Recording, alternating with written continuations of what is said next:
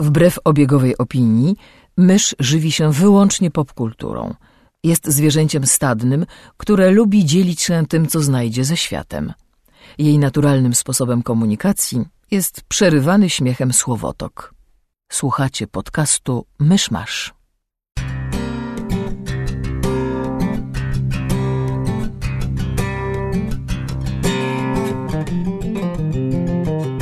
Spotkaliśmy się, żeby nagrać ten odcinek 28 września, w 2063 rocznicę śmierci Pompejusza Wielkiego.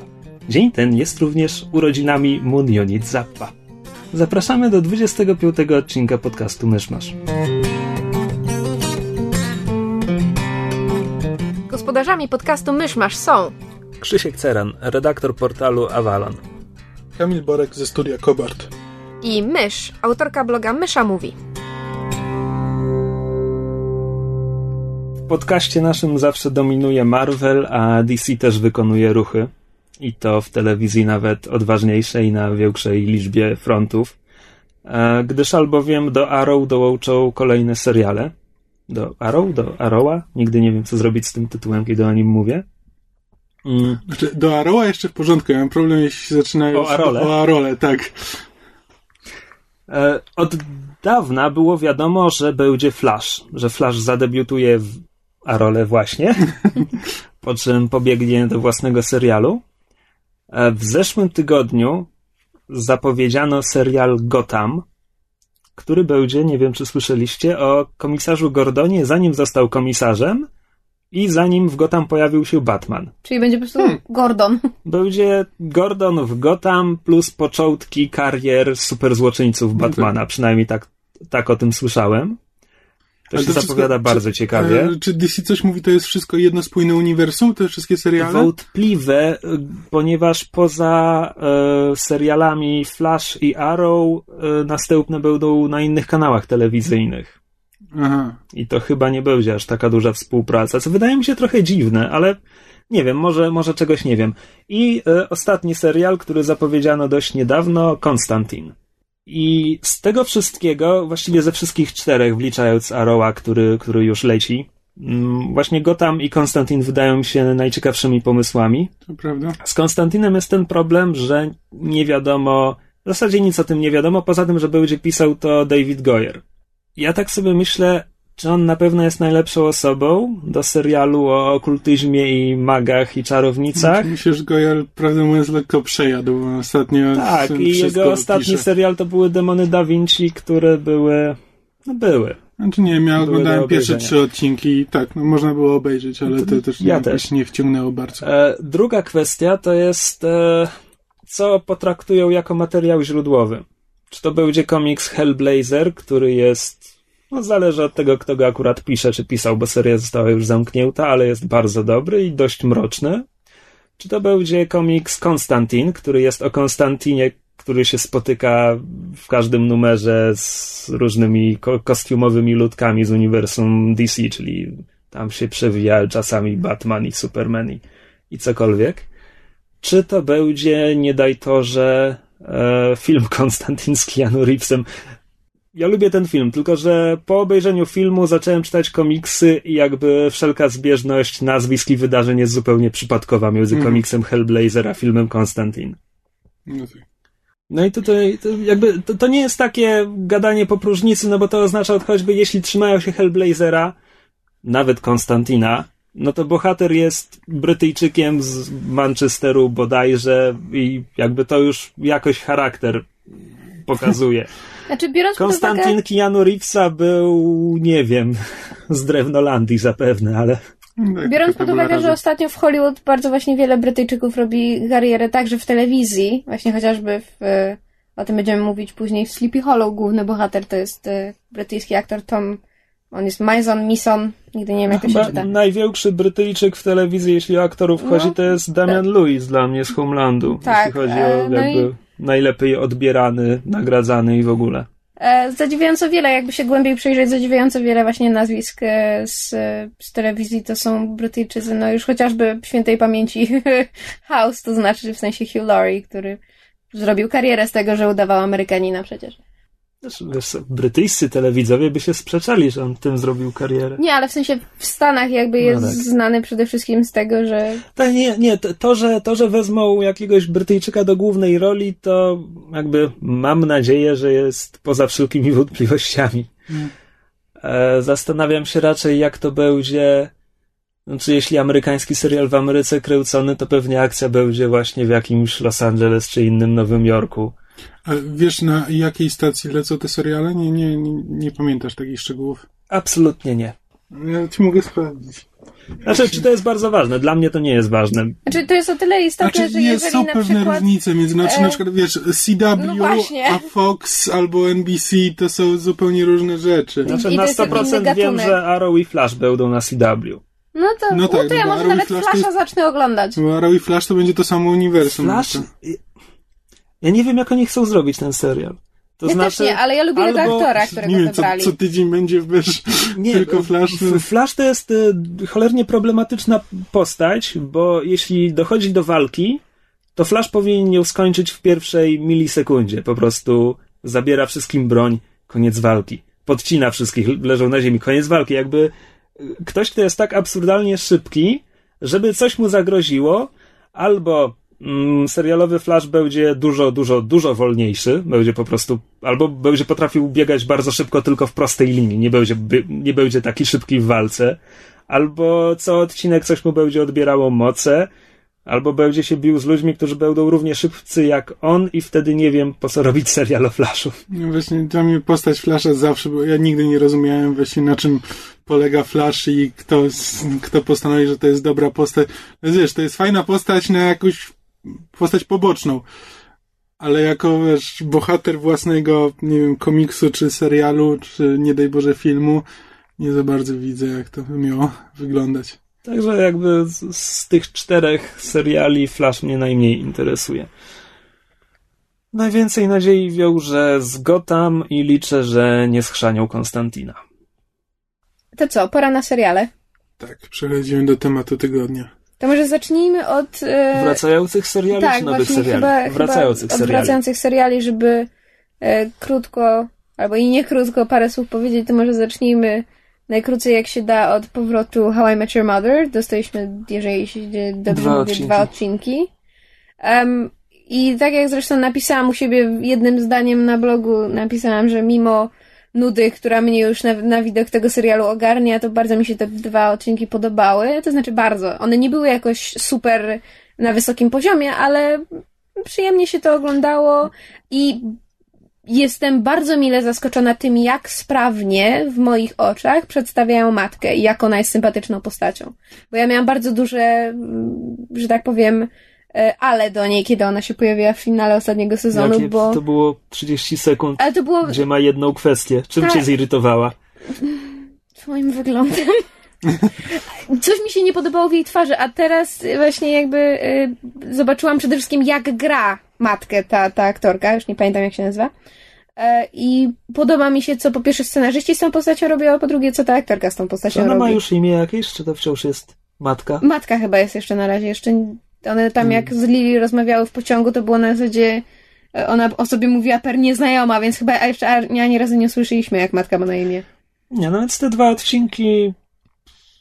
Okej, jakby nic Znaczy- mnie szczególnie w nich nie bawiło, czyli dokładnie tak jak ostatnie cztery sezony serialu. Tak, ale jakby w przeciwieństwie do ostatnich czterech sezonów e, serialu, ja mam Wreszcie idzie w wrażenie, jakimś kierunku. znaczy ja mam wrażenie, że trochę im się udało odzyskać klimatu tych mm, pierwszych sezonów. Że jakby wciąż to nie jest, może to nie jest to samo, ale jakby ostatnie cztery sezony to już po prostu był zupełnie inny serial. To już były jakby te same postaci, ale z, zupełnie, zupełnie jakby odchodzące od tego, co było fajne w pierwszych czterech sezonach. Coś, coś tam jest. A tutaj Jakby trochę jest- W sumie widzę, widzę proste, proste rozwiązanie, czemu tak się dzieje, no bo oni tworząc serial wiedzieli mniej więcej jak chcą go skończyć. Mieli No w tak. głowie mniej więcej kim jest matka. Tylko po prostu go rozwlekali w środku i dlatego Mhm. te środkowe sezony No, są... to jest Ja wata prostu. niczym, tak, to jest wata. Oni teraz mają metę już w zasięgu wzroku, więc jakby wiedzą do czego dążą, będą to prowadzić dość jakoś sensowną Może, trasą. może nawet tam coś zabawnego znowu zacznie się pojawiać. Może, może.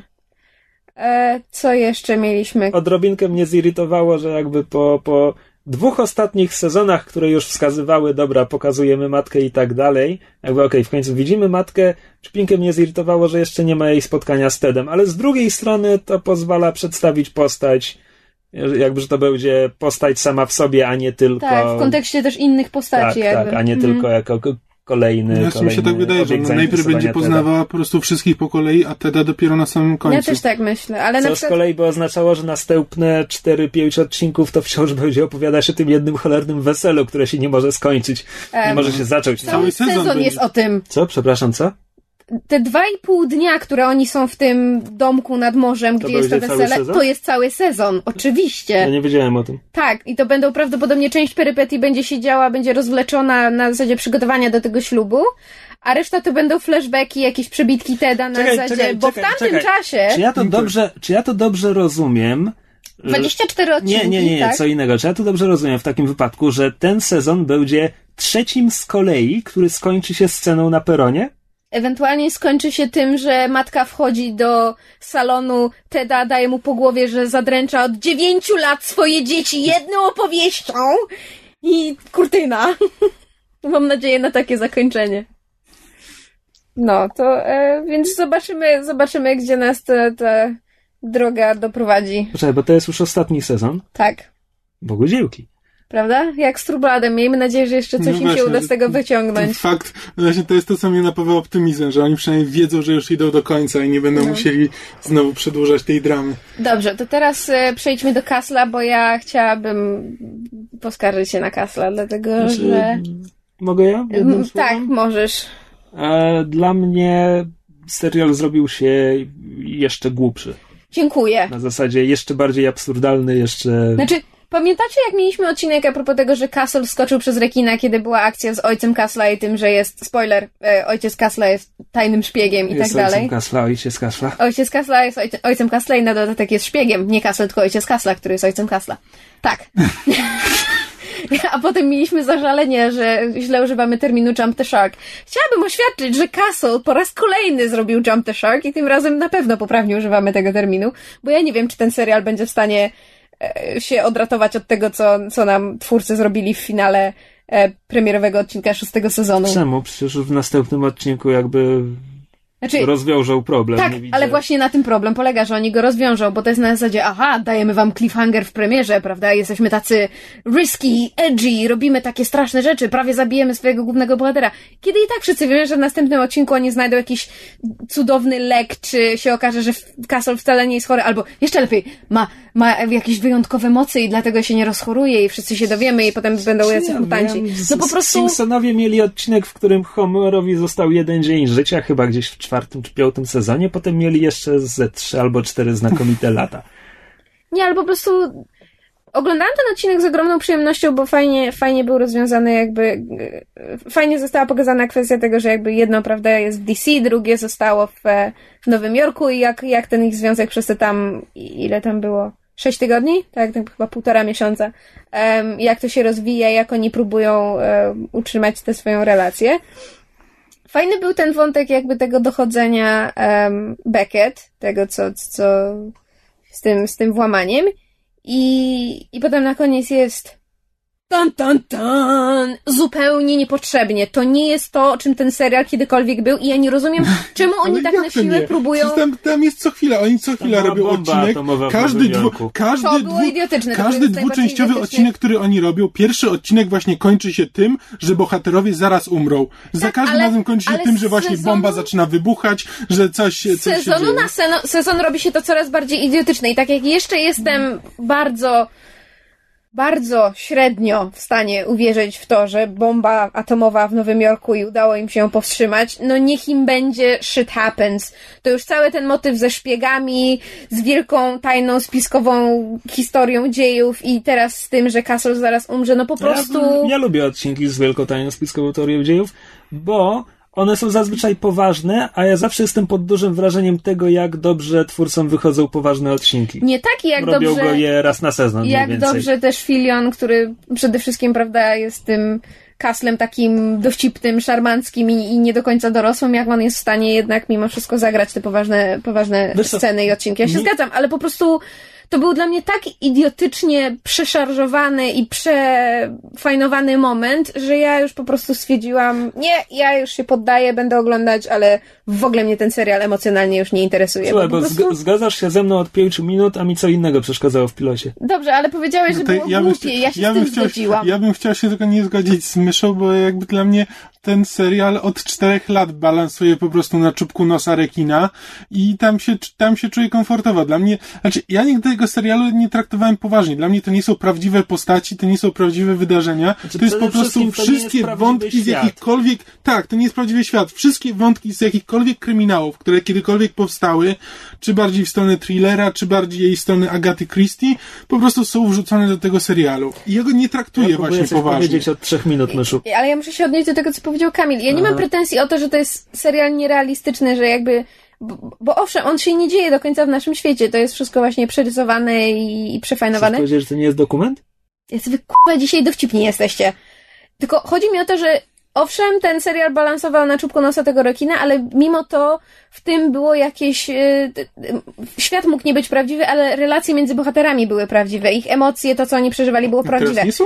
Nie, dla mnie w momencie, kiedy ja jako widz wiem, że e, Castle tak naprawdę nie umrze, to wszelkie emocje, jakie te postacie w tym momencie przeżywają w tym serialu są No, ale absolutnie to są bez emocje sensu związane z prawa życia. wydarzeniami, a jakby nadal dla mnie właśnie, e, nie wiem, związek, e, związek Kasla i Beckett, Tak, ale czy to jego jest po raz kolejny wykorzystywanie motywu pod tytułem o mój Boże, oni się tak strasznie kochają, ale tak naprawdę nie do końca to sobie mówią, a teraz jeden z nich umiera i oni takie mają emocje straszne. Tyle razy już to było i, Ale i to są jest coraz bardziej jakby eskalowane. właśnie związane z tym, z balansowaniem nad rekinem. No tak, I ale jest coraz i bardziej jakby na nie nie zwracam w ogóle uwagi. Dla mnie Bo jesteś bardziej, mężczyzną i jesteś bez serca! Nie, dla mnie właśnie bardziej interesujący jest po prostu jakby związek Kasla i Beckett jako całość, a nie po prostu w tych konkretnych momentach, kiedy Castle akurat umiera, bo wszyscy dobrze wiemy, że Castle nie umrze, bo jego imię jest w ty- tytule serialu, no. Ale ile razy Mógłby można... umrzeć, a serial zacząłby dotyczyć jego córki. Też prawda. Ile razy można przeżywać y, to, że zaraz ktoś ci umrze, no?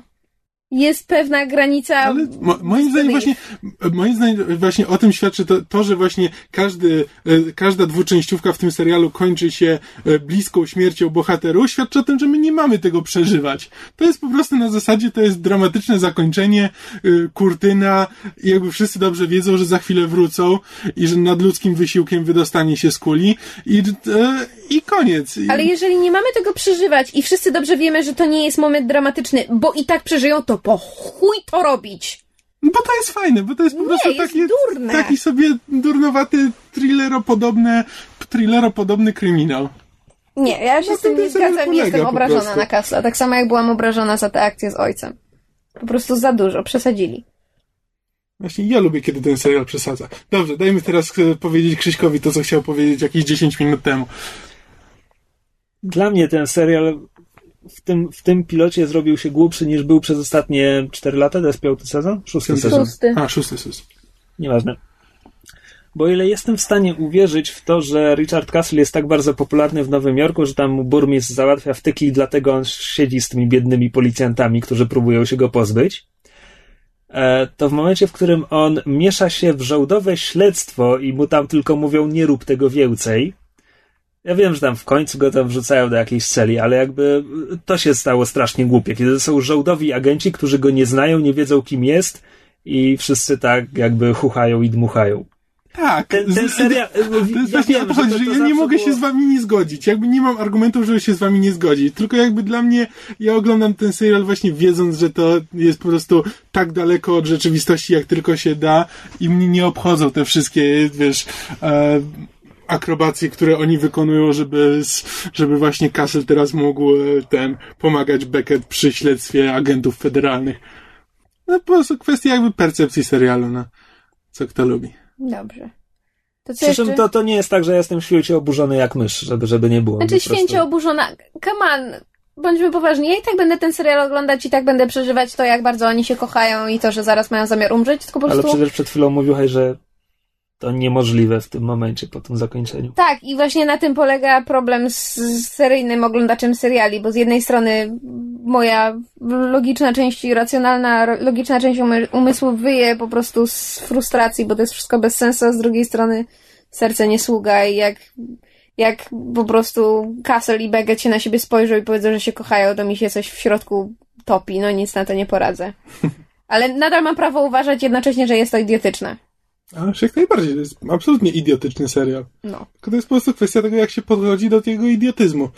Spokojnie, przejdzie mi do następnego tygodnia, tylko na razie jestem po prostu bardzo zła. Ja bym chciała jeszcze powiedzieć parę słów o Elementary, które miało premierę drugiego sezonu. Wiem, że większość osób z dwóch Sherlocków, które są w telewizji, woli tego BBC, ale ja mam ogromną sympatię do tego y, Elementary, tej wersji amerykańskiej.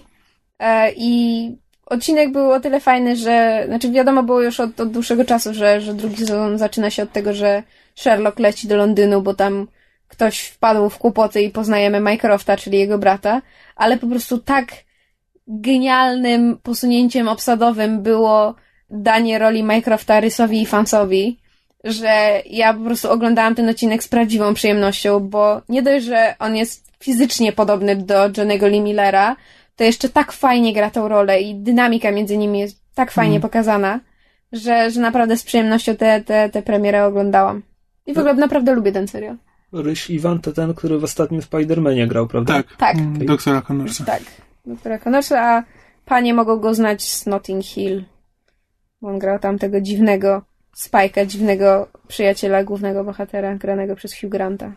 Jak Elementary się zaczynało rok temu, to ja myślałem, że będę to oglądał.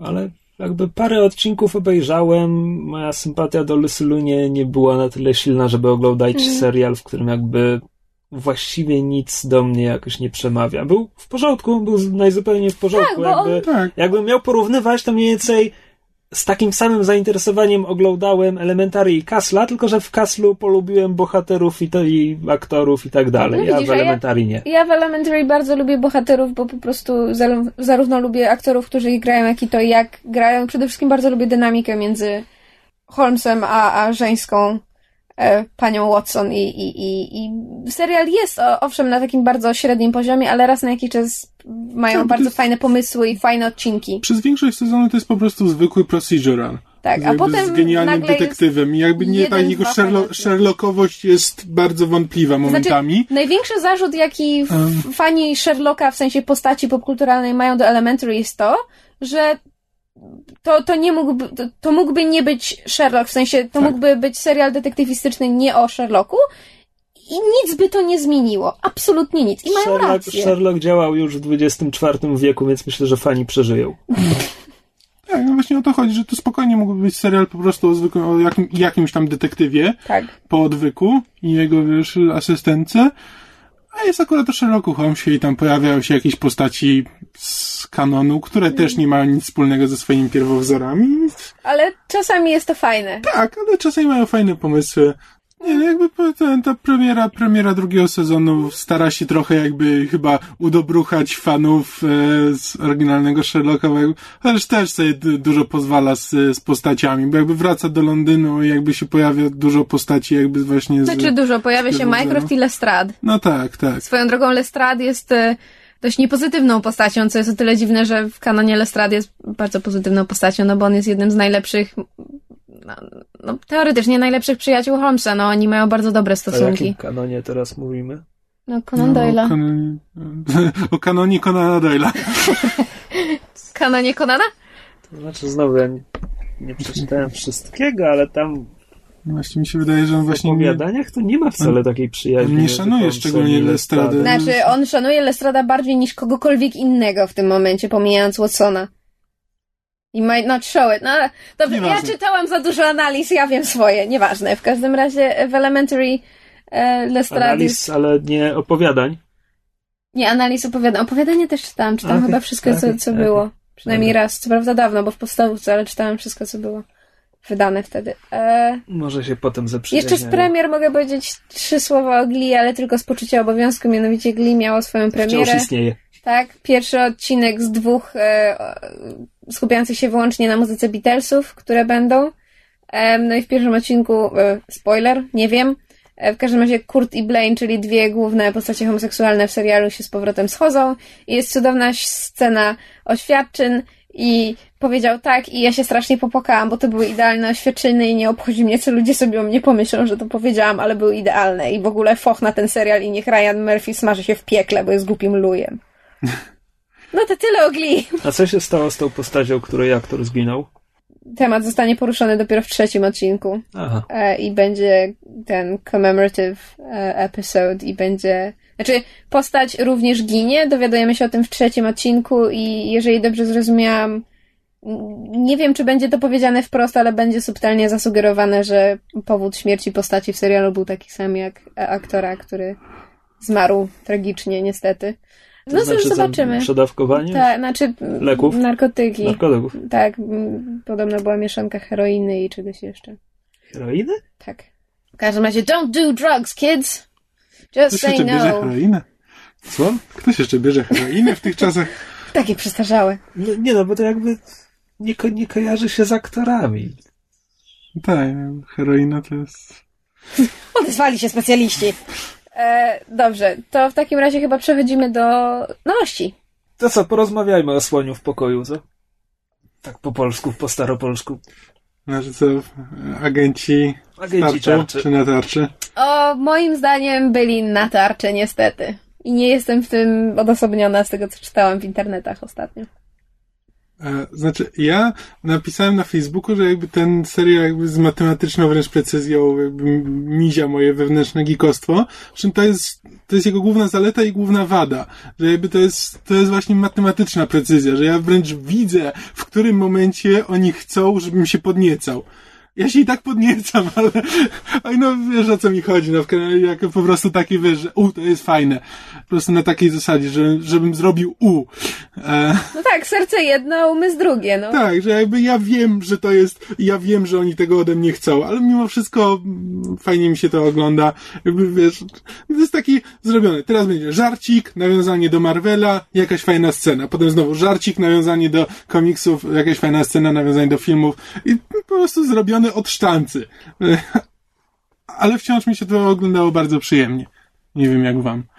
Znaczy tak, ja absolutnie miałam ogromną, znaczy ogromną frajdę. Miałam sporą frajdę z oglądania serialu i, i jak najbardziej będę go dalej oglądać, ale właśnie te elementy jakby mnie bardziej raziło, to znaczy raziło. Nie odbierało mi przyjemności, ale jakby na tyle wyraźnie widziałam te właśnie precyzyjnie wybrane momenty i te konkretne rzeczy, które są wrzucone specjalnie po to, żebym ja zrobiła u i zaklapała jak autystyczna foka.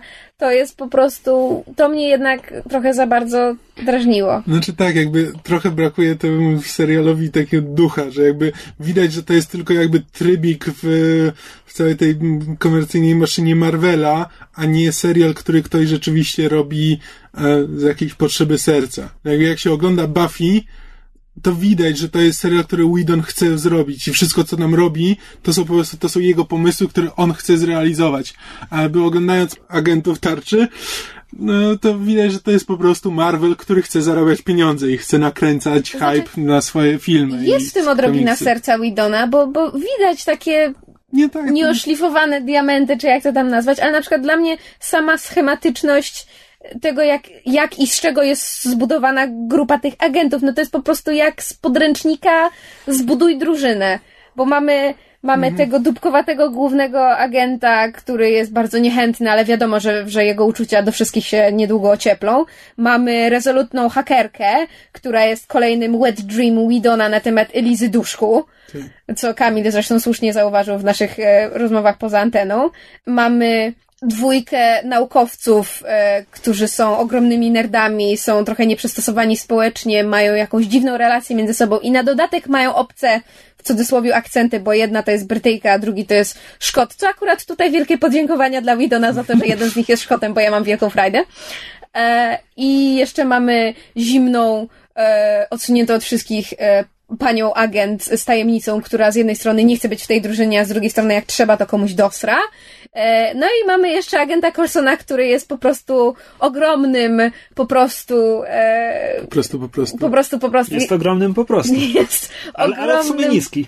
tak, jest ogromnym ukłonem w stronę fanów, no bo fani go przywrócili niejako do życia, no to oczywiście, że on tam jak myślicie, będzie. Coulson jest klonem? Nie, ale ja chcę wiedzieć, co to jest Tahiti i czy to jest to samo, co Budapeszt. Konsensus jest taki, że najprawdopodobniej jest LMD, czyli robotem udającym człowieka, które Shield ma na stażu, jak tam trzeba kogoś posłać w niebezpieczny Ale są teren. roboty, no bo ja właśnie wiem, że jakby, że z Furym było te, z, że... Fury, Fury miał tuzin takich robotów Tak, i zawsze Fury był jeśli widzimy, że bo- Fury ginie, to w następnym zeszycie okazuje się, że to był to właśnie ten LMD. E, Zresztą e, fraza Life Model Decoy pojawia się w Avengers, kiedy na początku filmu Coulson dzwoni do Starka i Stark się przedstawia do wideofonu jako Life Model Decoy Tonego Starka, Tony nie może podejść do telefonu. Aha, Taki dowcip. no proszę. A propos Starków, to przecież ten latający samochód w finale pilota to jest odniesienie przecież Tak, do ja się niby cały odcinek Starka. Cały odcinek tak czekałem, aż ten samochód poleci, a jak w końcu poleciał, to i tak byłem zaskoczony, że ze wszystkich komiksowych gadżetów akurat, akurat ten pokazali. No. No, Jakieś takie meh. Ja ten serial, znaczy serial, tego pilota. E, co ja chcę zrobić z tym zdaniem? Nie wiem, co ja chcę zrobić z To tym zdaniem. Jeszcze się. raz. Obejrzałem tego pilota dwa razy. Mm, Najpierw jak wyszedł, a potem parę dni, jak już tam poczytałem opinię w internecie i sam miałem czas, żeby pomyśleć, co o nim sądzę. I wtedy obejrzałem go po raz drugi.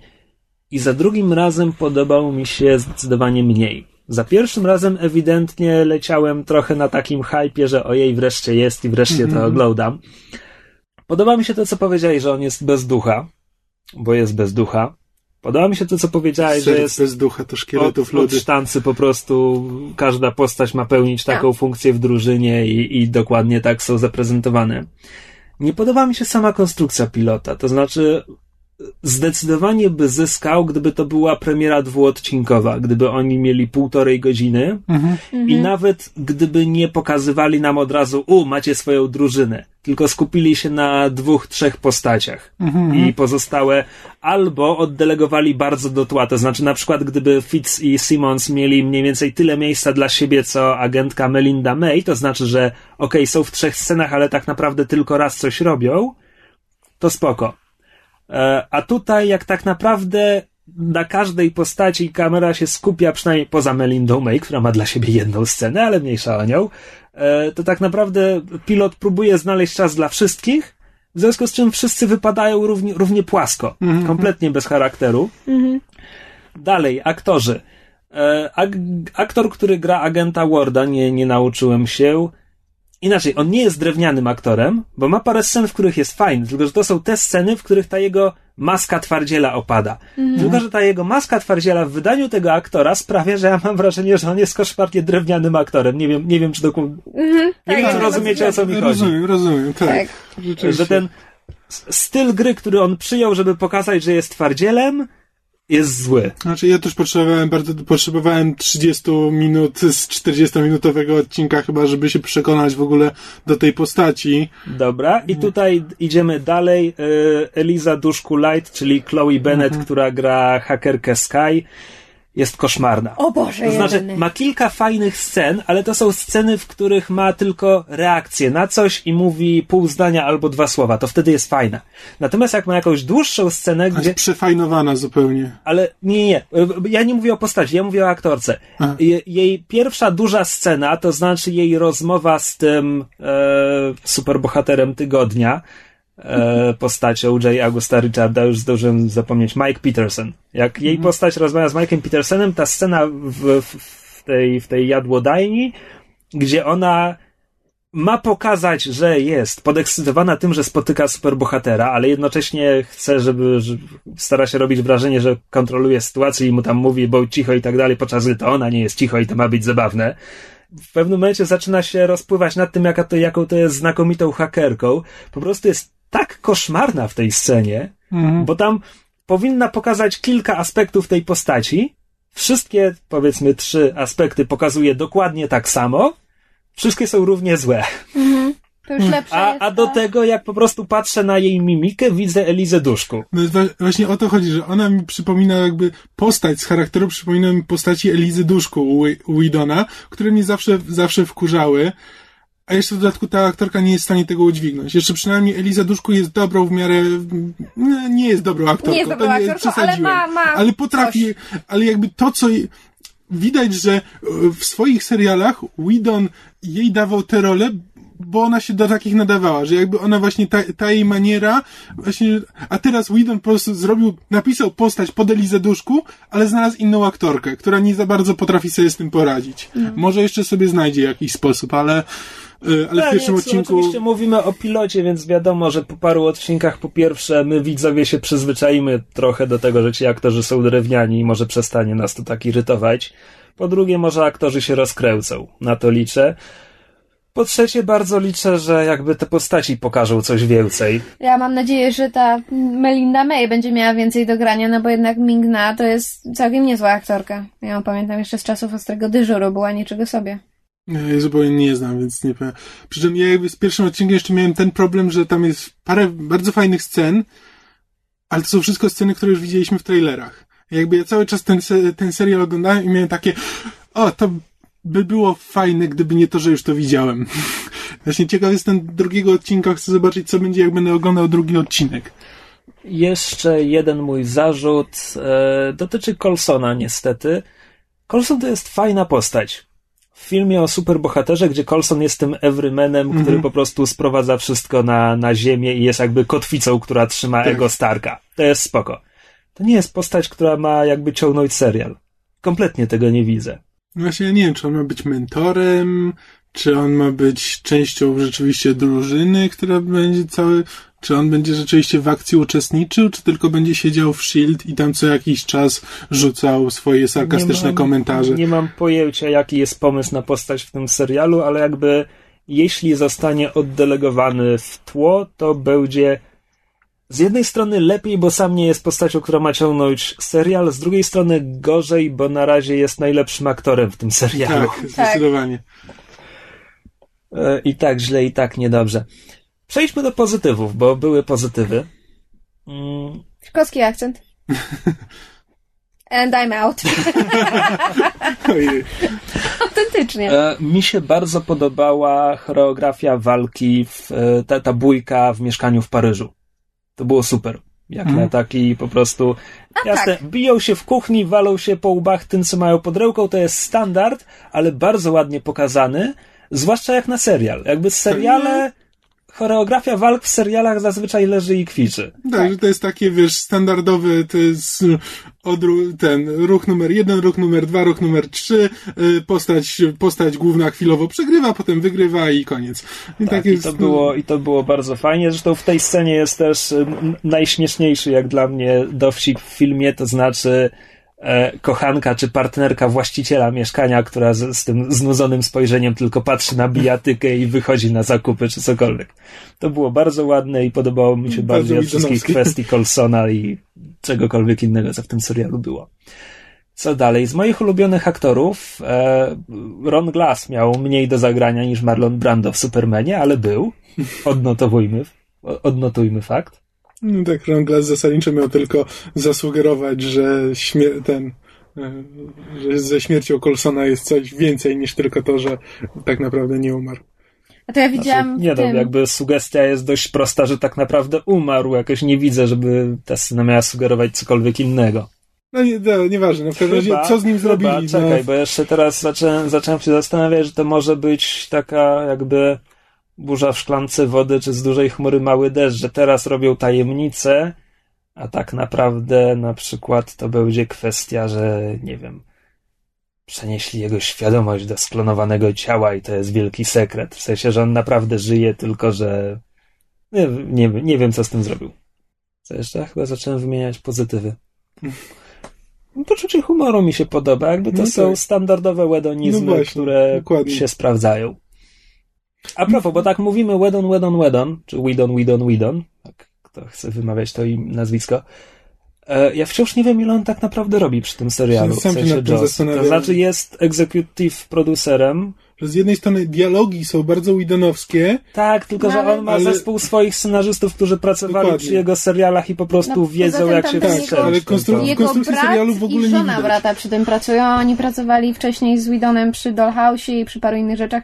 Ja z kolei się dowiedziałam, że ta żona brata pisała dla Spartakusa, which is might be a good thing. Znaczy właśnie mówię, to jest bardzo sprawnie zrobiony serial, tylko że właśnie tak serca, brakują, no. tak, że wszystko jest tak zrobione od linijki. Znaczy, widziałem w internecie powtarzającą się uwagę, z którą właściwie się zgadzam, tak przynajmniej w 80%, to znaczy, gdyby to nie było Marvel's Agent of Agents of S.H.I.E.L.D., tylko powiedzmy, nie wiem, Agenci Spectre, cokolwiek. To nie jest, to nie jest serial o, o, o świecie Marvela, to nie jest serial, który kontynuował wątki z filmów i nie ma przy tym nazwiska Widona. To ja bym chyba nie sięgnął po drugi odcinek po tym pilocie. Mm. A może sięgnąłbym po drugi, ale jeśli będzie taki sam, to odpadłbym po drugim. A czy, czy ja wiem, znaczy, po pierwsze, gdyby to nie był serial Widona i nie był związany z Marvelem, to bym nigdy nie oglądał trailerów i ten serial, by, i ten pilot by mnie bar- znacznie bardziej śmieszył. E, więc może jakby na, e, od choćby z, z tego powodu dałbym szansę drugiemu odcinkowi. No przy czym tak, jakby nie pokazał nic takiego, co by mnie rzeczywiście przekonało, żebym właśnie, no mówię, żebym zobaczył, że za tym stoi jakaś osoba, która ma pomysł, która chce coś zrobić w tym serialu, a nie tylko producent, który chce nakręcać hype y, na, wiesz, y, filmy i komiksy. Wiesz co, to przyszło mi do głowy właśnie takie porównanie, które może być kompletnie nietrafione, ale przyszło mi do głowy, to się podzielę. E, Leverage jest serialem, gdzie w pilocie poznajemy całą drużynę i właściwie sposób działania, bo to procedural i w zasadzie po pilocie wiemy, jak będzie wyglądał każdy odcinek. Tak naprawdę pilot Leverage podobał mi się bardziej niż pilot Agents of S.H.I.E.L.D. Zabij, nie wiem co to znaczy. Wiem, że obejrzałem pół sezonu Leverage i nie oglądam go dalej. Ja obejrzałam wszystkie pięć sezonów i to jest po prostu serial, który ma serce, który robią ludzie, którzy autentycznie chcieli go robić. W tym w to wkładali, wiesz, talent i, i swój czas i naprawdę chęci. Ludzie, którzy tworzyli Leverage, naprawdę chcieli być na planie tego serialu, chcieli go tworzyć i oni bardzo wiele sił i środków wkładali to, żeby serial się utrzymał, bo on parę razy był, może nie zdejmowany z anteny, ale No, były... był bardzo blisko Tak. stosowania praktycznie każdego sezonu była, wiesz, była wielka rozkmina, czy Tak, i wróci, fani czy nie. robili akcje pod tytułem nie, przywróćcie, my chcemy, my chcemy, były całe wielkie akcje i happeningi, więc Leverage miało serce i to było widać, a Marvel, no, to jest produkt. Nie No właśnie, o to chodzi. jest- Właśnie o tym dokładnie mówię. Ale produkt, który jest całkiem zjadliwy, Tak. więc będziemy go jeść. Ja Tak, to jest po prostu to martwię, bo tam danie z McDonalda. jakby Marvel bardzo długo próbował wrzucić jakiś serial na podstawie swoich komiksów i mam wrażenie, że w tym przydługim procesie produkcyjnym przepadły pozycje, które mogłyby być ciekawsze od tego. Mm. I teraz pewnie już ich nie zobaczymy. Z drugiej strony, znaczy z drugiej strony, inna sprawa, to jest, że z jednej strony fani liczą, że ten serial będzie wprowadzał do tego, w końcu to jest to filmowe uniwersum, serial Mhm. dzieli się w filmowym uniwersum, że serial będzie wprowadzał mniej znanych bohaterów komiksowych. Co mogłoby być ciekawe, gdyby oni się tak pojawiali w serialu, tylko że z drugiej strony, jak już pojawiał się w serialu, i o ile nagle internet nie oszaleje na ich punkcie, to chyba tak trochę przekreśla szansę, że kiedykolwiek pojawią się na dużym ekranie. Znaczy właśnie, jak dla mnie boję się z jednej strony, a z drugiej może to i dobrze, że to będzie taki poligon doświadczalny, że będą właśnie wprowadzali tych mniej znanych bohaterów i patrzyli, co się, co się widzom podoba. Że jeśli się na przykład okaże, że okej, wprowadzamy tego bohatera i widzowie, widzowie na niego bardzo dobrze zareagowali, no to dostanie na przykład w następnym filmie, e, nie wiem, rzuć mi jakieś nazwisko bohatera, jakiegoś pomniejszego z Marvela. Luke Cage. Luke Cage. Dobrze, wrzucimy Luka Cage'a i teraz jak następny, następny film będziemy mieli o Torze, to wrzucimy Luka Cage'a w film o Torze i zobaczymy jak tam się sprawdzi. Jak tam się sprawdzi, to wtedy damy może na przykład film, czy coś takiego.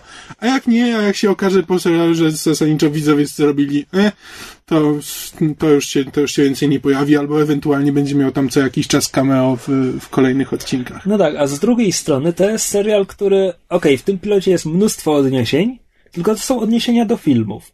Bo tak naprawdę, jeśli patrzymy na komiksy, Mhm, no tak. w tym pilocie, poza Mario Hill graną przez Kobe Smulders, nie ma ani jednej postaci z komiksów. No ale ona też jest z filmu. No, no to, tak, która była już w Avengers, tak, no ale jest jakby oryginalną postacią komiksową. No o to tak. mi chodzi. Eee... Przepraszam, internet długo się zastanawiał, e, kim będzie ten zakapturzony bohater z tego pilota. Wszyscy obstawiali, no, w sumie jak na Luka Cage'a to takie trochę chucherka, ale może by się nadał, a może, a może tak Marvel nie ma swoich praw do filmowego Spidermana, ale może Milesa Moralesa ten Ultimate Spider-Man może w ten sposób wprowadzał i tak bardzo długo trwały takie zastanawianie, zastanawianie się. No i okazało się, że ten bohater jest e, tym tak zwanym potworem tygodnia. I go pewnie nie zobaczymy tak. już. No i właśnie, wiesz, i, i, od razu, wiesz, i od razu w pierwszym odcinku wprowadzają Extremis, co też tak, no, prosto, to, wiesz, to mi się prosto akurat bardzo podobało. Tak, zrobili bohatera. Jak go zrobili? No, mm, Wzięli wszystko kokta, i zrobili tak, koktajl. super żołnierza, promieni gamma i ekstra. wszystko naraz po prostu. Jeszcze, nie wiadomo skąd to wzięli. Te kosmiczne te, te części, bo to też od A, tych tak, kosmitów wykorzystali, jakiś ten bioszkielet czy coś. Też. Właśnie to było tak dziwne, że, to że skąd tak oni to mają, się. że właśnie... W zasadzie let's just put it all in tak, the bowl. Z, zupełnie rzucone, rzucone w przestrzeń, że tak, to jest po prostu wszystko to, co do tej pory robiło superbohaterów, to zrobili z tego superbohatera. I nagle, ale to, to jest takie proste. To to można oni to, Właśnie, czy oni to, to, to, znaczy, że wszystko to ma, czyli oni mogliby zrobić teraz spokojnie nowego Halka, wziąć te promieniowanie gamma i zrobić drugiego Halka? Nagle, wiesz, nagle taki, tak po prostu rzucony sobie żarcik, że to jest wszystko, co się da, nagle mi jest, trochę psuje jest świat. I rozwala świat, tak. tak. Co do rozwalania świata, to też się zastanawiam, na ile ten serial będzie miał znaczenie dla przyszłych filmów. No bo jak wiadomo, seriale mm. toczą się trochę szybciej i jakby no do, do kolejnej fazy będą już dwa sezony. Także... No, zazwyczaj tam między kolejnymi filmami i tak właśnie mija mniej więcej tyle czasu, ile minęło w rzeczywistości. Tak, tylko chodzi mi po prostu o to, na ile, wiesz, czy to będzie kwestia, że na przykład w, nie wiem, czwartym Iron Manie pojawi się jeden z agentów serialowych w dwóch scenach i to będzie wszystko, czy że wydarzenia z serialu będą mieć znaczenie? No, raczej nie sądzę, bo wiesz, nie, nie wydaje mi się, jednak wiesz, no serial, ile tam osób może oglądać, jak serial e, ogląda... Premierowy odcinek obejrzało niecałe 12 milionów, jeśli dobrze kojarzę. Niecałe 12 milionów, ale jednak Wydaje mi się, że jednak nie, nie, nie będą ryzykowali tego, że nagle, że cała widownia y, kinowa musi być dokładnie tą samą widownią, co y, telewizyjna. Że nie to no, raczej ale, będą tylko ojej, wątki ale, wprowadzane i tylko jakby dodatkowe smaczki, to... a nie a nie coś, co jest wymagane do. Ale to nie musi być wymagane. Dobra, nieważne, bo to jakby po prostu rozmowa o, nie wiem, Dupie wróżenie, wróżenie z kuli. No, tak, tak. Jeszcze wracając do tego pilota na moment, coś co mi na sam koniec mi mocno zaszkodziło, to znaczy mm, końcówka pilota, w której jest rozmowa Colsona z, z Petersenem, to jest wszystko w porządku, potem pada strzał, spodziewaliśmy się, a potem mamy zwolnione tempo i kamera się zatrzymuje na twarzach wszystkich bohaterów, tak żeby oni mieli szansę kiwnąć głową, uśmiechnąć się. I to jest wszystko w zwolnionym tempie i to jest takie jakby jakby oni tam wszyscy olśnienia jakiegoś doznali, jakby nie wiadomo jakie głębokie duchowe doświadczenie przeżyli w tym odcinku, po prostu świat uratowali forma kompletnie nie pasowała do treści. A ja z kolei miałam coś takiego na początek serialu, bo tak jak wspominałeś, że ta scena w tym francuskim mieszkaniu była bardzo ładnie, e, że tak powiem, opracowana i, i fajnie wygląda. Ja hiper francuskie mieszkanie. Tak, ale to jest właśnie to, co pisałam na blogu, to jest hiper, po prostu hiper Francja, dlatego że nie dość, że mamy pokazaną wielokrotnie wieżę Eiffla i nie dość, że ten, ten główny dupkowaty agent, jak e, jest w tej tam knajpie pod, pod tym mieszkaniem, to mówi parę słów po francusku. To jeszcze na dodatek potem, jak wchodzi do tego francuskiego mieszkania we Francji, bo wiemy, że jest wieża Eiffla i przed chwilą mówił po francusku, to Urwa mać i jeszcze w tle leci Edith Piaf. Ja szczerze wątpię w to, żeby we Francji w każdym mieszkaniu leciało akurat Edith nie, Piaf. Nie, to jest prawo. To jest tak... It's the law. Jak Starbucks co drugą przecznicę. tak. I w ten sposób płynnie przechodzimy do Sleepy Hollow. o którym ja wreszcie będę mógł coś powiedzieć, bo nadgoniłem pilota i ten drugi, drugi odcinek. odcinek. Mm. A, a... Fajny jest. To znaczy, wolałem, wolałem ten serial, kiedy był Buffy i miał główną bohaterkę żeńską. Ale poza tym jest fajny. Znaczy, ja właśnie e, teraz oglądając Sleepy Hollow miałem właśnie zupełnie odwrotne wrażenie, co przy z agentach tarczy. Znaczy, że to jest dokładnie, że, że serial mi się podoba. Ma swoje, ma, ma dużo wad, ale właśnie widzę tam ducha, że ktoś, ktoś go chciał zrobić. Jest fajnie, jest fajnie zagrany, fajnie zrobiony i właśnie to jest właśnie dla mnie serial, serial z duchem. Tam nawet są duchy. tak, z wieloma duchami nawet można powiedzieć. Pam, pam. Może, może przesadzę, może teraz troszkę, troszkę z, z, to jest hiperbola z mojej strony, tylko po to, żeby to powiązać z, z agentami. E, ale jednak tak, ale jednak coś w tym serialu jest takiego, co, co mnie do niego przyciąga. Ale to w ogóle serial, który zadziwiająco głośno rezonuje wśród widzów, dlatego że jed- jednym z naj, właśnie najbardziej chwalonych seriali w tym sezonie jest Sleepy Hollow i zawsze są to głosy zaskoczenia pod tytułem jak zobaczyłem trailer, to myślałem, że to będzie gniot, ale to jest całkiem fajne i to jest ogólny konsensus, jaki zapanował w tym momencie właśnie wśród, wśród e, oglądaczy seriali. Właśnie jak e, po raz pierwszy jakby usłyszałem, o czym jest ten serial i że jest ten Ichabod Crane w dzisiejszych czasach, który właśnie próbuje się dostosować i że, i że jakby z tego wynika humor, no jak sobie pomyślałem właśnie, że e, no okej, to, to już takich rzeczy widzieliśmy całe mnóstwo, ale tutaj w serialu wypada, wypada to bardzo fajnie. Jakby te żarty nigdy nie wydawały mi się przesadzone, znaczy, nie, nie miałem wrażenia, że jest tego za dużo, tylko że rzeczywiście jakby to wynika dosyć sensownie z fabuły i z postaci, a nie po prostu z tego, że sobie scenarzysta chce porobić żarty Znaczy, tak, tak jak z na tego, że on nie rozumie. w drugim odcinku był ten żart z pistoletem na zasadzie, że masz, to jest pistolet, tu się, tu się trzyma, a tu się pociąga za spust... Tak, że działa tak jak normalnie. Trzymałem już w życiu pistolet, po czym e, Ikabot, wyrzuciłeś pistolet. No tak, wystrzeliłem. Tylko raz. To tam jest więcej rund? Właśnie tego typu to Rund, mówisz? rounds. Yes, that's what I said. Shut up. Cool. Pocisków, nieważne. Ale właśnie to są żarty, które jakby wynikają z y, naturalnie, a nie są na siłę tam wpychane. Oczywiście to też mamy do czynienia z bardzo umownym światem. Po pierwsze na zasadzie tak, on może być konsultantem i może nam pomagać tylko po cichu. E, Po drugie, no jednak ten Ichabod Crane strasznie się, szybko się przystosowuje do współczesnego świata. E, Po trzecie, zero bariery językowej. Jakby on mówi w pilocie do tej, jak ona się nazywa, Abby? Abby Mills, On, tak. on mówi do Abi, jakby nie rozumiem prawie nic z tego, co mówisz, że, że to wszystko bełkot i tak dalej. I okej, nie wiemy, co on naprawdę rozumie ze współczesnego angielskiego. Z drugiej strony, on sam, kiedy mówi, jest perfekcyjnie zrozu- zrozumiały.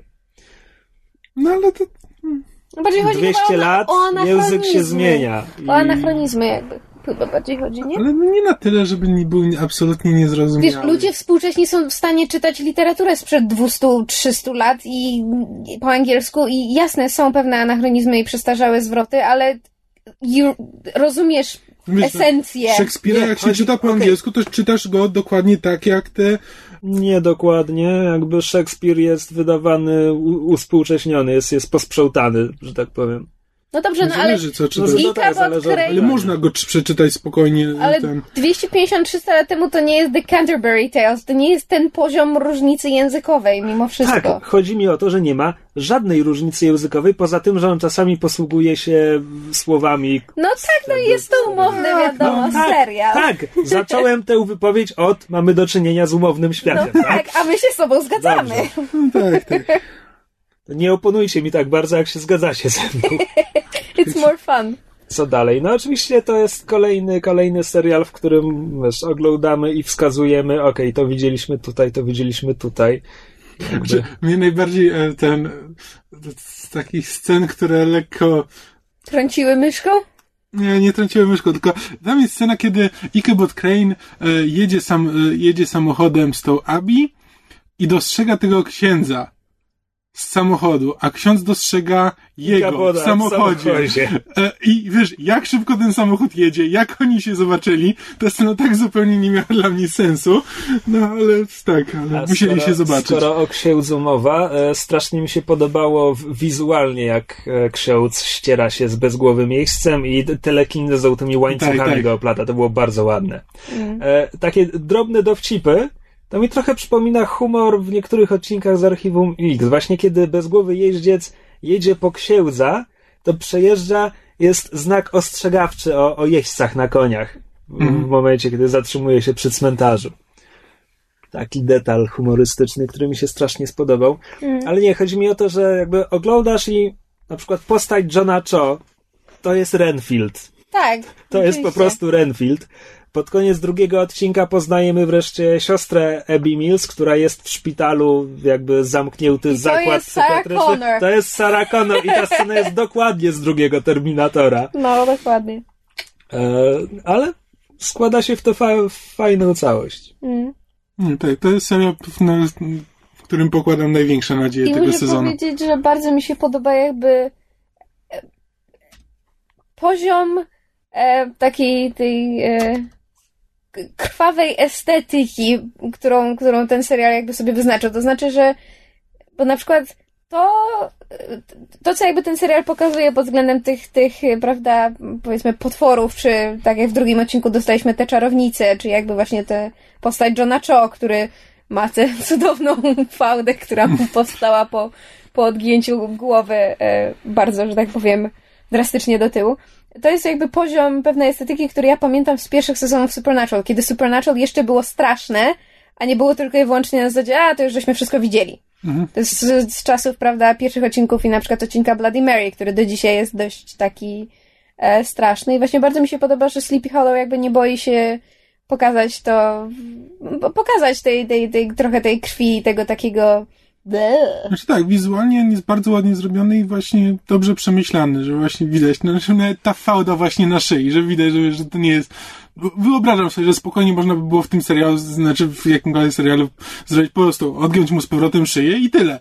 Jakby Nikt by nawet prawdopodobnie nie zwrócił uwagi. Ale taki szczegół właśnie tej fałdy, Tak, i e, że- skóry, I że ten facet Bardzo- w samochodzie zwraca na to uwagę i się jeszcze pyta, co jest nie tak z twoją szyją, no. tak, no, Tak naprawdę z daleka to może wyglądać, no Jezus Maria, no facet ma taką, taką szyję, no, tak mu się skóra układa, ale właśnie fakt, że oni coś takiego zrobili, że ktoś na to zwraca uwagę sprawia, że serial jakby widać, że ktoś w to wkłada trochę głowy i serca i, i co, coś z tym próbują robić, no. Swoją drogą, ponieważ nie, nie sprawdzałem serialu w IMDb, więc nie wiedziałem na ile odcinków jest każdy aktor za, zakontraktowany, więc byłem trochę zdziwiony, byłem święcie przekonany, że z Johnem Cho pożegnaliśmy się w pilocie. Tak, zresztą nie tylko ty. E, byłem też przekonany, że z Clancy Brownem pożegnaliśmy się w pilocie, a jednak wraca. Clancy Brown gra A, tego ten- starego szeryfa. Tak, on I jest, to jest świetny. aktor, jakby ja, do, ja dokładnie wiem, za co go lubię, tylko po prostu ilość, ilość dzieł kultury, w których go widziałem, jest niewspółmierna do tego, jak bardzo go lubię. To jest tak, on grał Kurgana w pierwszym Nieśmiertelnym, czyli złego Nieśmiertelnego, głównego przeciwnika e, McClouda w pierwszym Nieśmiertelnym. I tak, i to jest, ja wiem, że on go tam grał, jakby kiedy oglądałem Nieśmiertelnego też kompletnie mnie nie interesowało, kto to jest i tak dalej. Ale on miał potem jeszcze jedną rolę, bardzo, bardzo, bardzo konkretną, mianowicie w serialu animowanym Wolverine and the X-Men dał głos Sinisterowi. Jest najlepszym Sinisterem, jaki kiedykolwiek był w kreskówkach, grach komputerowych, gdziekolwiek. Jest chyba w dwóch odcinkach. To jest naprawdę cały jego wkład, ale jest po prostu świetny i, i po tym jakby nauczyłem się, kim jest, w czym grał i, i tak dalej. coś jeszcze do powiedzenia? No.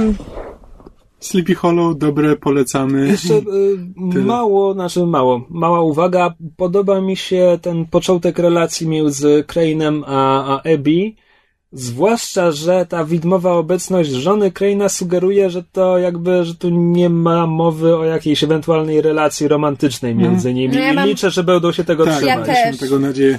Że, że nic z tego nie wyniknie i że oni nawet nie próbują w tamtym kierunku nic robić, bo to, znaczy widać, czasami są takie pojedyncze sceny, na przykład kiedy, nie daj Boże, Ebi się coś stanie albo ich- Abodowi coś się dzieje i oni potem, y, sytuacja została rozwiązana, oni na siebie patrzą, jest to takie to, to porozumiewawcze spojrzenie partnerów, którzy przeżyli kolejny dzień i widać, mam wrażenie, że w tych spojrzeniach czasami widać, że sami aktorzy chyba i twórcy nie są do końca pewni, co oni dalej z tą relacją chcą zrobić, bo to są spojrzenia, które można odczytać właśnie na dwa sposoby. Jedno to jest ci partnerzy, którzy, prawda, próbują jak najdłużej przeżyć, a z drugiej strony oni się tak strasznie o siebie martwią, dopiero co się poznali, może coś dalej z tego będzie. Tak, spojrzenia takie po prostu aktorów to można, każdy sobie może interpretować jak chce, ale tak, miejmy nadzieję, że się nauczą z archiwum Mix, że, żeby jednak trzymać się tego, że główni bohaterowie się nie powinni spikać. A jeszcze co do tej umowności świata, mm, Ichabod Crane nie jest tylko tym przybyszem z czasów wojny rewolucyjnej, okazuje się również zdumiewająco błyskotliwym detektywem. Jakby w pilocie on miał kilka takich jakiejś dziwnej dedukcji, która nie wiem skąd się u niego bierze. Nie wiem, hmm. nie wiem czemu miałby być taki błyskotliwy i tak dalej.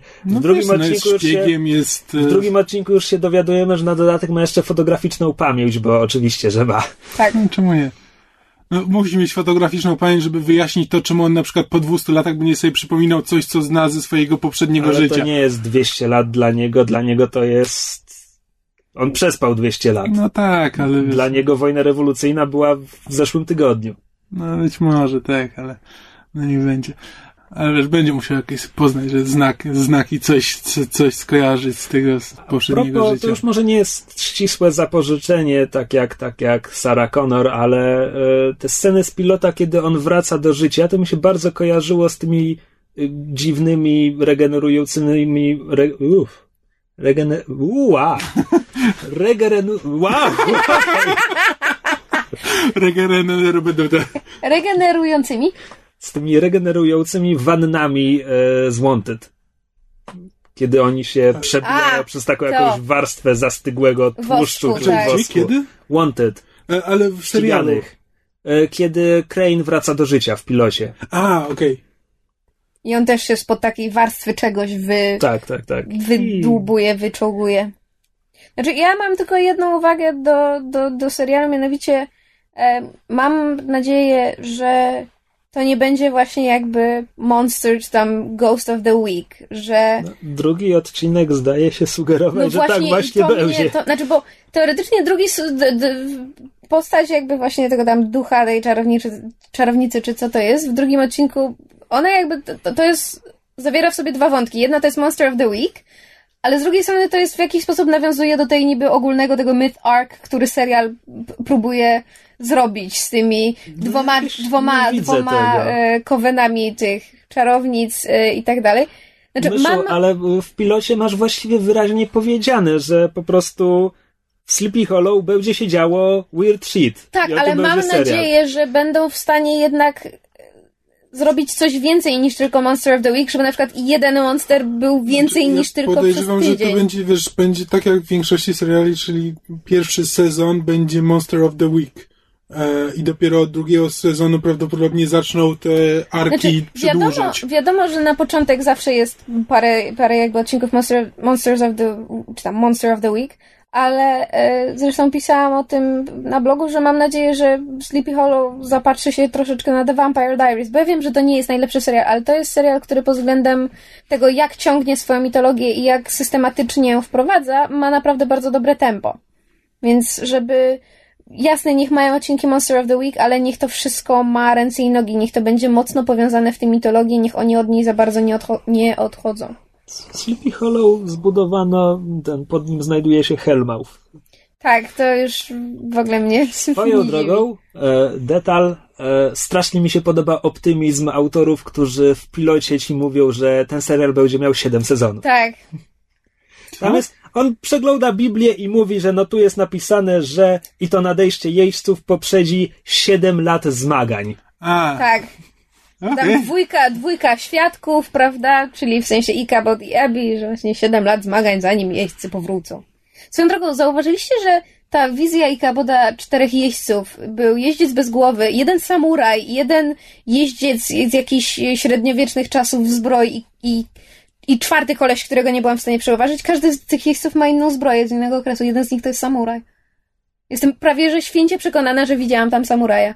Ja już drugi sezon oglądałem, oglądałem pie, Sezon? sezon. Optymista. E, Drugi odcinek. Pierwszy odcinek oglądałem jakby z e, ten, tylko, tylko oglądając odcinek, a drugi już coś robiłem w tle, więc trochę mi właśnie takie szczegóły poumykały. E, Ale to była, byłaby fajna, fajna rzecz, że każdy, każdy jeździec jakby jest reprezentowany przez e, wojownika z innej epoki. To by było fajne. jeden będzie motocyklistą w takim razie. Nie, tam były cztery konie. Tak? Tak. Żaden nie był mechaniczny. Mogą, mogą się przesiąść. Więc Jeździec bez głowy już w pilocie przerzucił się na karabinę. Ale to było urocze swoją drogą. Dobrze. E, Zastanawiam się, bo jeśli to to jest czterech jeźdźców apokalipsy, to jak oni są przypisani? To bez głowy będzie śmiercią? No tak byłoby najprościej znaczy, pewnie. chyba zostało nawet powiedziane w drugim odcinku, że tam jest Plus jeździ bla na bla bla białym bla bla koniu. bla bla śmierć, Ale śmierć miał a, białego a, konia. a, bez, a, a myśmy walczyli z tym ostatnim czegoś. W drugim odcinku było niemalże wyraźnie powiedziane, że, że nasz jeździec to jest śmierć. Czyli czeka nas jeszcze głód, Zaraza e, zaraza i wojna, tak. Ikabot potrzebował chwili, żeby się połapać w tym świecie, a jeździec sobie spokojnie radzi nawet No bo właśnie z karabinami. jest nadnaturalny. Tak, on nie myśli, on wiesz, jemu magia wszystko No mówi jakby. Instynktowne wyczu- wyczucie narzędzi zbrodni. No. Tutaj oczywiście pojawia się pytanie, czemu ten e, ko- koziogłowy szatan sam nie może wszystkiego zrobić, bo widać, że może oddziaływać na świat fizyczny. No może, Pewnie ma inne zadania. ale jak ona? No oddziałuje na Johna Cho No, i to John. Cho jest żywym człowiekiem, czy był No, w pilocie przynajmniej. no, ale on jemu służy. Może na przykład musi, wiesz... no może musi być jakiś devil pact tak, albo jakiś, Może musi jakby zawrzeć z kimś odpowiedni tam wiesz, żeby móc może. na niego wpływać. jakieś ofiary do szatana. Swoją drogą właśnie czekam, czekam na jakieś wyjaśnienie, czemu, czemu John Cho mu służy. Tak, i kim on technicznie rzecz biorąc jest. Znaczy w sensie, jak, jaki jest jego. Czy on jest jakimś współczesnym, czarnym wiedźmem? W sensie, on jest jakimś potomkiem Dobrze, tego ale złego. Dobrze, może przejdźmy do jakiegoś innego serialu, zanim opowiemy już całość e, pierwszego i drugiego odcinka. E, tam. E, no to Krzysiek, ty jeszcze widziałeś coś z tych nowości, czy to tyle? Eee, no tak jak mówiłem poza anteną, zacząłem oglądać Trophy Wife ze względu na obecność Bradley'a Whitforda, którego to bardzo lubię z West Winga i Studio 60 on the Sunset Strip i po pięciu minutach wyłączyłem, bo nie lubię go na tyle, żeby oglądać serial, którego poczucie humoru kompletnie do mnie nie trafia, a to jest sitcom. O, to a propos nietrafiającego poczucia humoru, to możemy o Dads. O Jezu. Znowu już tydzień temu mówiliście. A, bo tym razem ja obejrzałem, no tak, bo już mówiła tylko o pilocie, a teraz obejrzałem, stwierdziłem, że zobaczę o co chodzi. Może inaczej, wytłumaczę sytuację. Siedzimy sobie każdy w swoim gabinecie, po czym e, Kamil przychodzi i się pyta, co robisz? Ja mówię, oglądam drugi odcinek Dads. On się pyta, i co, tak samo złe jak pierwszy? Ja mówię, no właściwie tak, ale obejrzę do końca i dam ci znać. Po czym Kamil wychodzi i ja nagle zaczęłam się histerycznie śmiać. Bo po prostu okazuje się, że drugi odcinek jest równie zły jak pierwszy, ale ma śmieszne momenty. Tak, znaczy tam jest w końcówce jest jedna fajna scena, e, znaczy seria scen. E, To nie jest dobry serial, ale on... znaczy to jest, to jest serial, to jest serial Sefa MacFarlane'a. To już mnie odrzuca Eee. od niego, szczerze mówiąc. No właśnie. I jakby to jest serial, Słusznie. któremu chyba wydaje się, że on jest ironicznie rasistowski i seksistowski, A jest po prostu a jest po prostu Tak. rasistowski i seksistowski. Tak. Znaczy, Jakby, Kamil... bo on to mówi ustami tych właśnie tych ojców, którzy jakby są z innego pokolenia i oni po prostu mówią rzeczy, nie zdając sobie sprawy, co tak naprawdę mówią, że dla nich stereotypy ra e, rasowe to jest jakby normalne. Ale wiesz, ale to jest główny, e, e, główne źródło żartów w tym serialu. I jakby to w ogóle oglądając, to, to jest po prostu żenujące, jak się to ogląda, a nie wiesz, a, a to, nie, to nie jest jakby, e, to nie jest starcie ich e, przestarzałych poglądów z nowoczesnymi, tylko po prostu mamy się, z- mamy się z tego śmiać i koniec. Nie ma, nie ma żadnego potępienia tego ani nic. Tak, po to nie jest, to nie tym. jest w żadnym stopniu satyra, to nie jest w żadnym stopniu ostre i kontrowersyjne, to jest po prostu głupie i płytkie. Tak.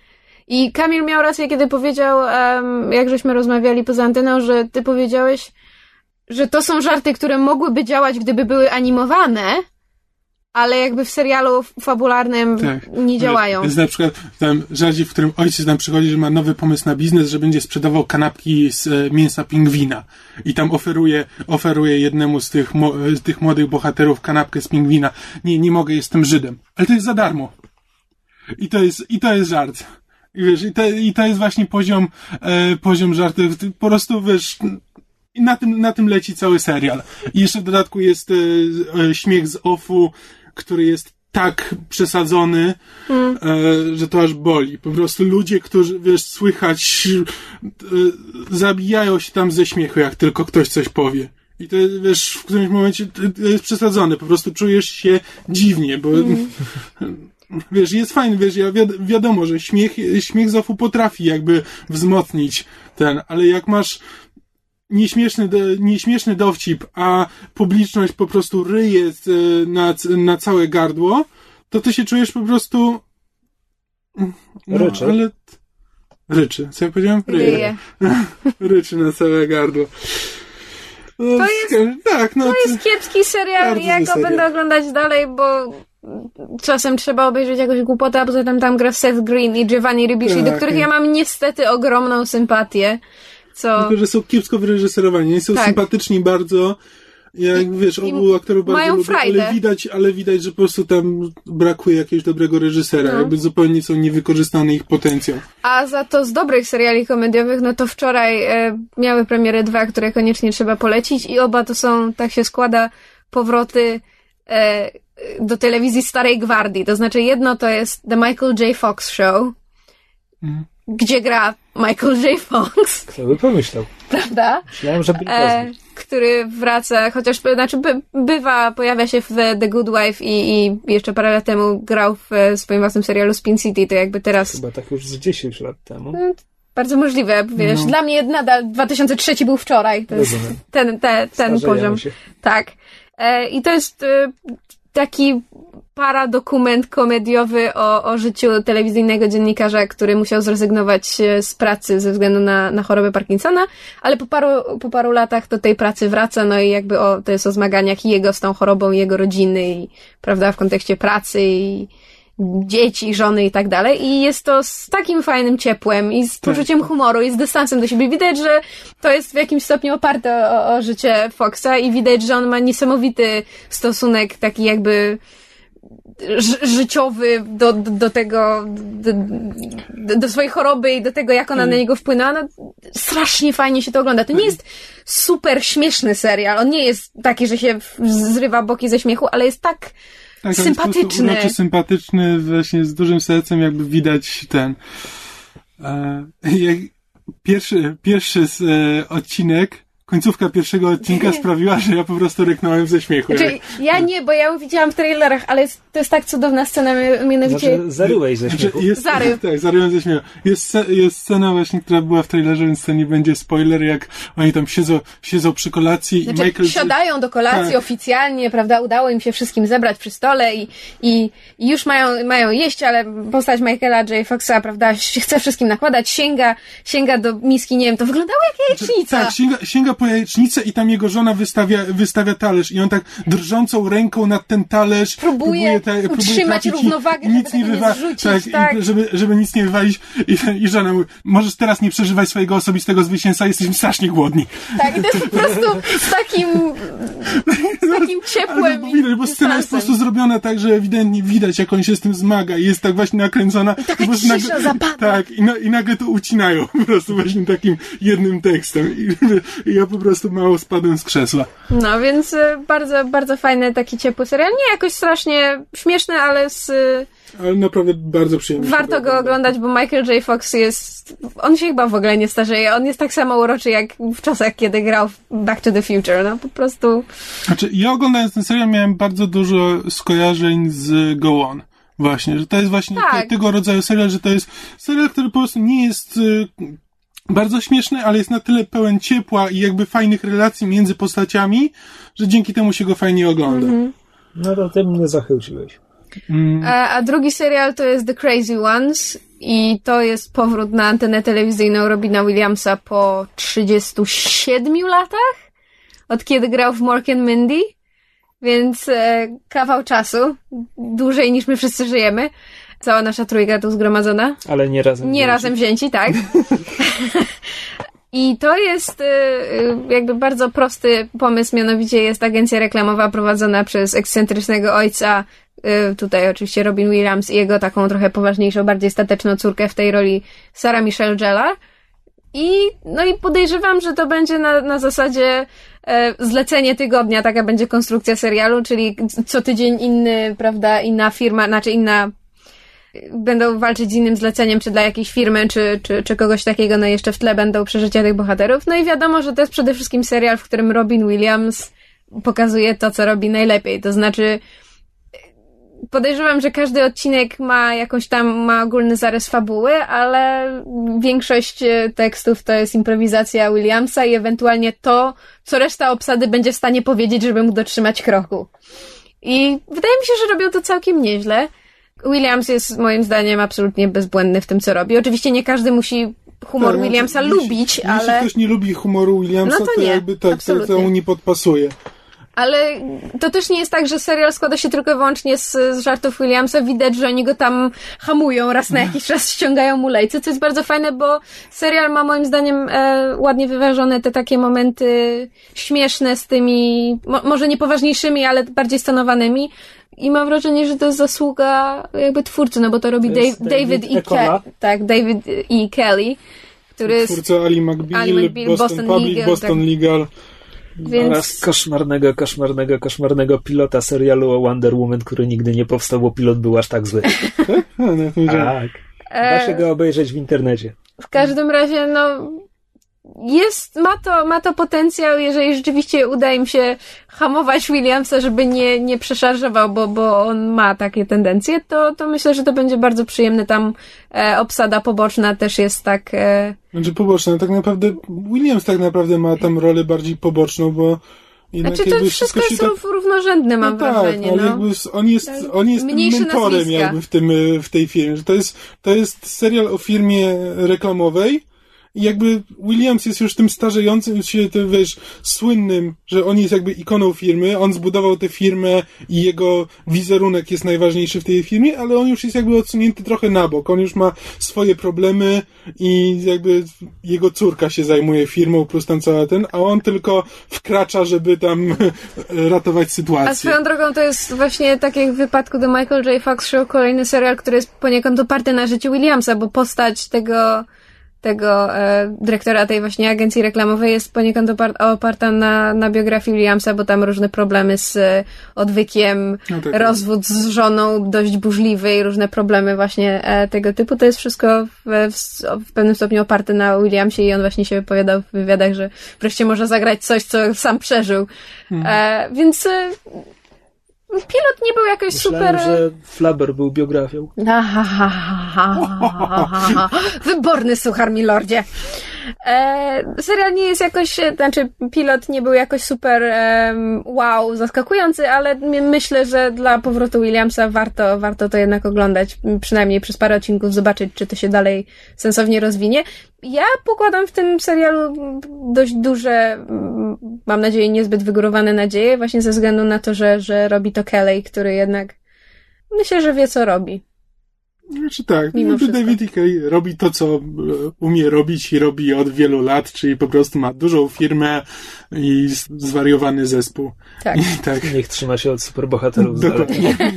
Tego typu seriale może robić, w tym się sprawdza. To jest tak jak z z Aaronem Sorkinem. On po prostu ma pewien typ, który umie pisać i jakby od całej reszty powinien się trzymać z daleka. Mogę coś powiedzieć o końcu sezonu Newsrooma, skoro na Sorkina zeszło? Jeśli musisz. Jedna, jedna rzecz, to znaczy oglądając to, po pierwsze wydawało mi się, że ten sezon też będzie miał 10 odcinków, a nie 9, więc trochę byłem zaskoczony.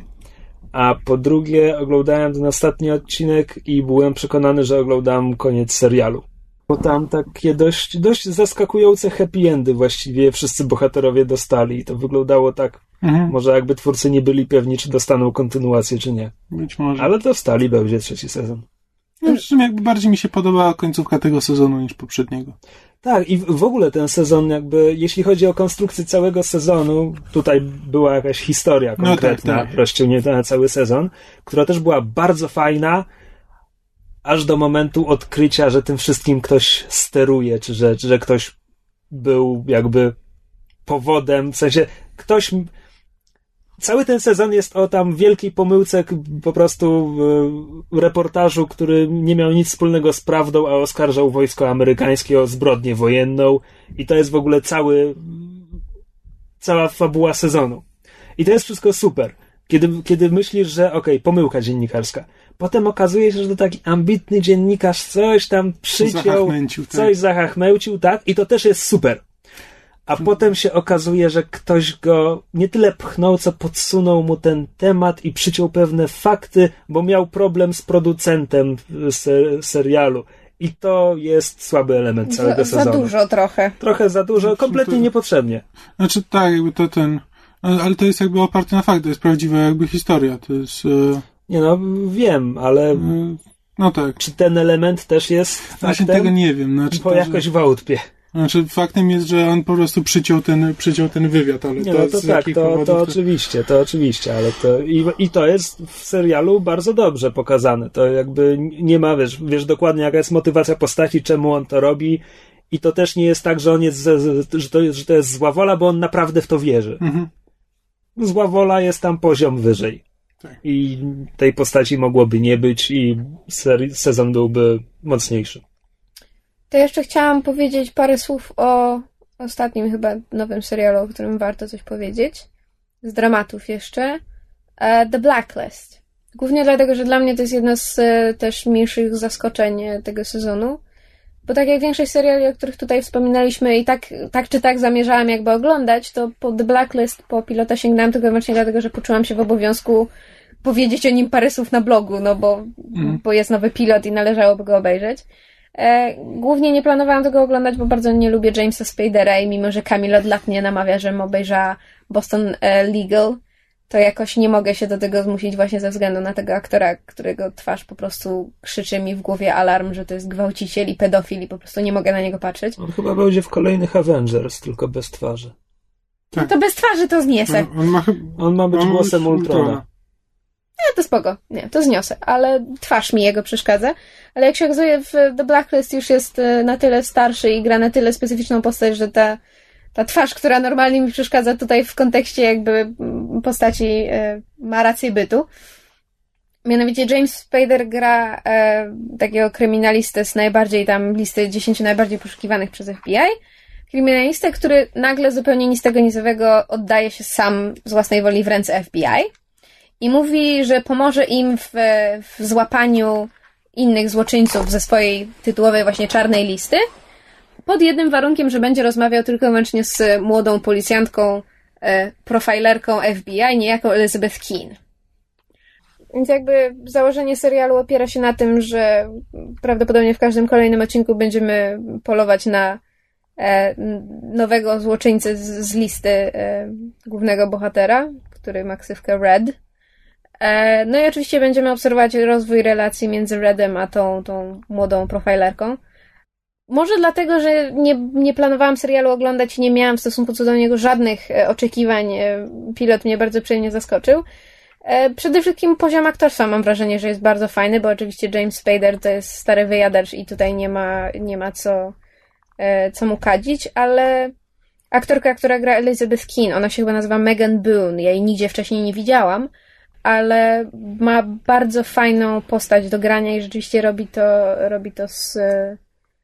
I rzeczywiście robi to dobrze. To znaczy, to jest z jednej strony postać takiej e, bardzo ciepłej i, i niedoświadczonej e, policjantki, a z drugiej strony, jak trzeba, takiej twardej baby, i to jest bardzo fajnie jakby połączone. To nie jest tak, że w jednej postaci kobiecej istnieją dwie zupełne, zupełnie osobne osobowości, które się ze sobą kłócą i widać, że to jest po prostu źle napisane, ale to jest naprawdę, naprawdę fajnie stworzona postać i z przyjemnością e, będę dalej obserwować jej losy. Jedyny zarzut, jaki mam, to jest to, że serial jest trochę łopatologiczny. To, zna, to znaczy, ja jak tylko zobaczyłam trailer do tego serialu pod tytułem kryminalist, znaczy ten e, złoczyńca będzie rozmawiał tylko i wyłącznie z młodą profilerką, jest takie, oho, on jest jej ojcem. To po prostu było wiadomo od początku. To jest po prostu, look, I'm your father, to musi o to chodzić.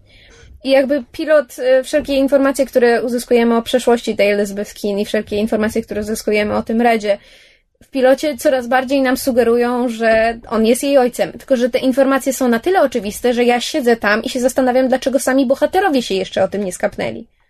Może bohaterka ma kochających rodziców i nie ma pojęcia, że jest adoptowana. No właśnie nie, bo dowiadujemy Znaczy się na bo- przykład, że jej matka, e, że ojciec zostawił tę Elizabeth i jej matkę tam w wigilię, w wigilijny poranek, że ta jej matka się zabija, Został zabiła kryminalistą. spaczy. Tak, i został, został kryminalistą, znaczy został złoczyńcą.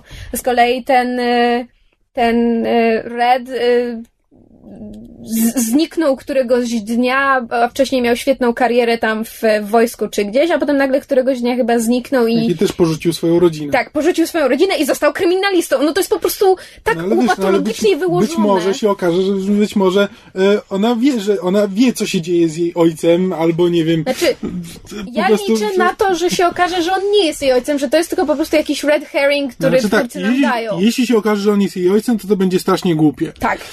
No ale miejmy nadzieję, że nie, że to jest po prostu właśnie coś takiego rzucone jakby po to, żeby ludzie sobie myśleli, że o, rozgryźli już cały serial i a scenarzyści zrobią krok w lewo.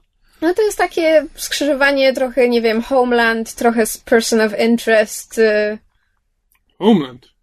Na zasadzie, wiesz, terroryzm, zagrożenie kraju, pierdo, pierdo. No, obejrzałam tylko parę odcinków Homeland. Ja nie mówię, że to jest ten sam poziom dramatu, ale No właśnie, Homeland też się zaczął.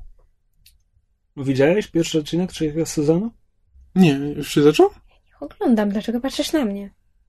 Nie, ja właśnie na ciebie to patrzyłem znaczy, po prostu albo, w, te, w albo kierunku. wypłynął wcześniej, albo miał jakąś dziwną premierę na dwa lub trzy tygodnie przed resztą odcinków. Nie wiem, bo drugi będzie dopiero chyba w pierwszym tygodniu października. W każdym razie pierwszy Pierwszy odcinek słyszę, żeby się zaczął Homeland. je, jest, jest w sieci od dość dawna. No to mógł być To Prier. mógł, tak, to mógł wyciec, bo pamiętam, że w- przy którymś e, sezonie Trublada też było tak, że e, wyszedł pierwszy odcinek Mhm, na parę tak. tygodni przed, e, przed rozpoczęciem sezonu. Mhm. E, więc jeżeli ktoś lubi takie trochę policyjno e, FBI-owe klimaty, to można dać The Blacklist szansę. Ma szansę rozwinąć się w coś fajnego, ewentualnie jeżeli nie, no to się go wrzuci do kosza. No, że to w tym tygodniu to wszystko, na co mamy czas. I tak już chyba za długo gadamy. A jeśli ktoś ma ochotę poznać więcej opinii na temat nowych pilotów, to mysz obejrzy, obejrzała chyba wszystko, co się dało, prawie. 99% odmówiłam obejrzenia Brooklyn Nine-Nine, bo tam gra Andy Samberg. Ja go nie znoszę. No, a w każdym razie opinie, opinie myszy można poznać na jej blogu na myszamówi.blogspot.com więc tam odsyłamy. I to tyle w tym tygodniu. Tak, słyszymy się z wami za tydzień. A jakbyście chcieli się podzielić swoimi opiniami o nowych serialach, albo starych serialach, albo czymkolwiek bądź, to czekamy na maile, nieodmiennie. Mysz masz podcast małpa gmail.com. Albo na Facebooku. Albo na Skype'ie. Albo No na tak. blogu. Linia skype'owa wciąż jest samotna. Koniec. Sayonara! Słuchaliście podcastu Myszmasz. Możecie nas znaleźć na myszamowi.blogspot.com Oraz marvelcomics.pl Podcast nagrany został w studiu Kobart. www.kobart.pl Jeśli macie jakieś komentarze, pytania albo sugestie, jesteśmy także na Facebooku. Podcast Myszmasz dostępny jest także na iTunes. Jeśli wystawicie nam ocenę, będziemy szczęśliwi jak mrówkojad na farmie mrówek.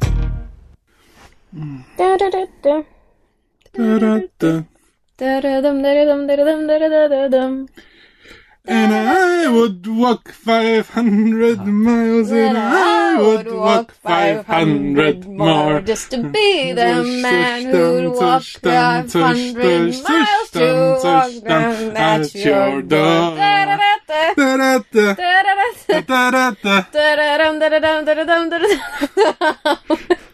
Zapraszamy do 25 odcinka podcastu Myszmasz. Kupek. We are so not putting that in.